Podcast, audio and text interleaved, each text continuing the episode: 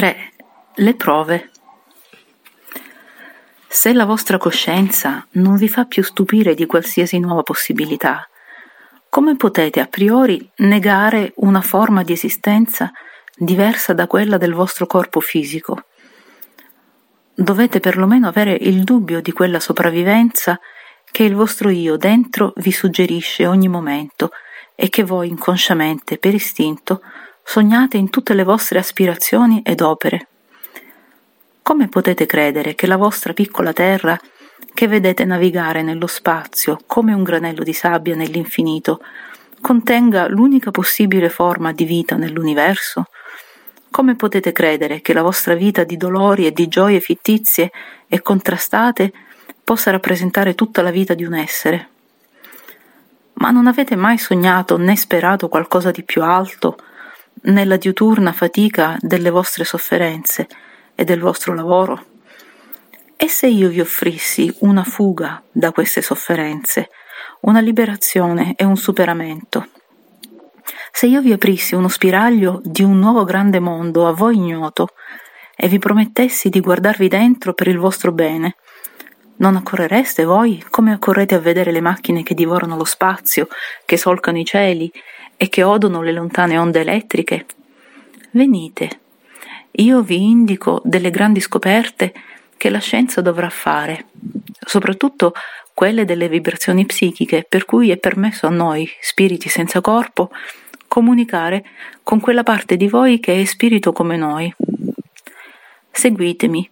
Non è un bel sogno, non è una esplorazione fantastica dell'avvenire, questa che io faccio, è il vostro domani. Siate intelligenti, all'altezza della vostra scienza, siate moderni, ultramoderni, e intravedrete lo spirito che è la realtà del domani. Lo toccherete col ragionamento, col raffinarsi dei vostri organi nervosi, col progredire dei vostri strumenti scientifici. Lo spirito è là, in attesa, e farà vibrare la, le civiltà future. Le fondamentali verità filosofiche tanto discusse per millenni, saranno razionalmente risolvibili con la sola ragione, perché la vostra intelligenza ha progredito. Quello che prima per altre forze intellettive doveva essere forzatamente dogma e mistero di fede, sarà questione di puro raziocinio, sarà dimostrabile e quindi verità obbligatoria per ogni essere pensante. Sapete che tutte le scoperte umane sono nate dalla profondità dello spirito che ha toccato l'aldilà? Da dove viene il lampo del genio, la creazione dell'arte, la luce che guida i condottieri dei popoli, se non da questo mondo cui, di cui io parlo? Le grandi idee che muovono e fanno avanzare il mondo le trovate forse nell'ambiente delle vostre competizioni quotidiane, o in quello dei fenomeni che la scienza osserva? E allora da dove vengono? Voi non potete negare il progresso, anche il materialismo che vi ha resi scettici ha dovuto dire la parola evoluzione. Voi stessi che negate siete tutti una brama, una frenesia di ascensione e non potete negare che l'intelletto progredisca e che vi siano alcuni uomini più avanzati degli altri. Non può dunque essere impossibile per la ragione e per la scienza, ammettere che alcuni fra voi abbiano raggiunta per evoluzione una tale sensibilità nervosa da raccogliere quello che voi non riuscite a percepire, le onde psichiche che noi spiriti trasmettiamo. Essi sono i medium spirituali, veri strumenti ricettori di correnti e di concetti che noi possiamo trasmettere.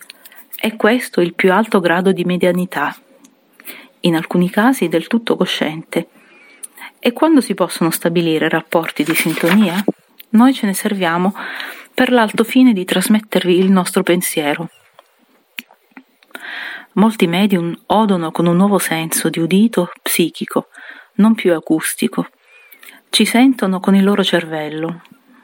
Sintonia vuol dire capacità di risonanza. Spiritualmente, sintonia si dice simpatia, cioè capacità di sentire all'unisono. Sia acusticamente che elettricamente o spiritualmente, il principio vibratorio di rispondenza è lo stesso perché la legge è una in tutti i campi. Qui c'è una nota che dice per lo sviluppo di questi concetti vedere i volumi Le Nori, le ascesi, l'ascesi mistica, la nuova civiltà del terzo millennio dello stesso autore. Continuando. Chi non ode nega naturalmente, ma non potrà, non avrà il diritto di negare che altri possa udire e che oda. Chi nega chiede la prova ed è disposto a cedere il proprio assentimento solo dopo aver toccato quei dati fatti che sono necessari per scuotere il suo tipo di mentalità. Ma non avete mai pensato alla relatività della vostra psicologia, dovuta al diverso grado di evoluzione di ognuno? Non avete mai pensato che quel che colpisce una mente lascia l'altra indifferente e che ognuno esige la sua prova? Quale numero enorme di prove bisognerebbe dare perché ognuno si sentisse toccato nella propria speciale sensibilità? Ad ognuno un fatto che si innestasse nella sua vita, nella sua concezione di vita, nell'orientazione data a tutti i suoi atti.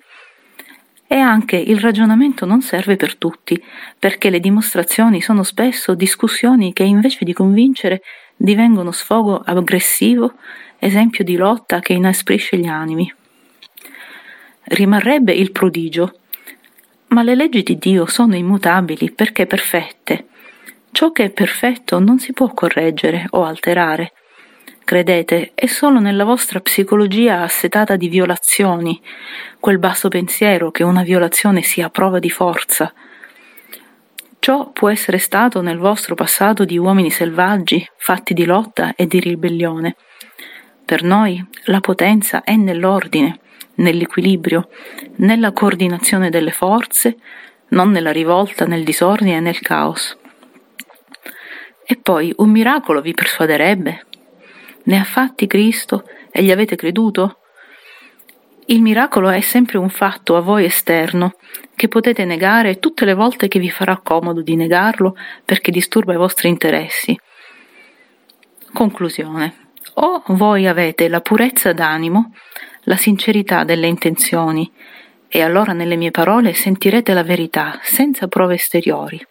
Ecco l'intuizione. Per il loro tono e contenuto. O voi siete in mala fede, vi accostate con doppio fine, per demolire e per speculare, perché oltre ogni discussione avete posto già il preconcetto del vostro interesse o godimento e allora siete armati per respingere qualsiasi prova, il fatto non è esteriore, apprezzabile con i sensi, quindi sempre discutibile per chi voglia negarlo, ma è fatto intimo, intrinseco. La prova vera è una sola, è la mano di Dio che vi raggiunge nelle vostre case, è il dolore che superando le barriere umane vi tocca e vi scuote, è la crisi dello spirito, è la maturità del destino. È la voce tonante del mistero che vi sorprende ad una svolta della vita e vi dice basta, eccola via. Quella prova voi la sentite, vi turba, vi accascia, vi spaventa, ma è irresistibile, vi muta, vi convince. Allora voi, negatori beffardi, vi inginocchiate, tremate e piangete. Il gran momento è giunto, Dio vi ha toccato, ecco la prova. La vostra vita è piena di queste forze ignote in azione. Sono le più grandi, quelle da cui dipendono le vostre vicende e il destino dei popoli. Quante non sono pronte a muoversi nell'ignoto domani anche contro di te che leggi. Gli incoscienti alzano le spalle al domani. Solo i coraggiosi osano guardarlo in faccia, bello o brutto che sia. Io parlo, o oh uomo, del tuo destino della tua vittoria e dei tuoi dolori del domani, non solo in quel lontano avvenire di cui non ti curi, ma nel tuo prossimo futuro. Le mie parole ti daranno un senso nuovo e più profondo della vita e del destino, della tua vita e del tuo destino.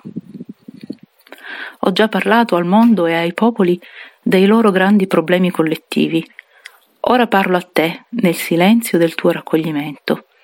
Le mie parole sono buone e sagge e mirano a fare di te un essere migliore per te stesso, per la tua famiglia, per la tua patria.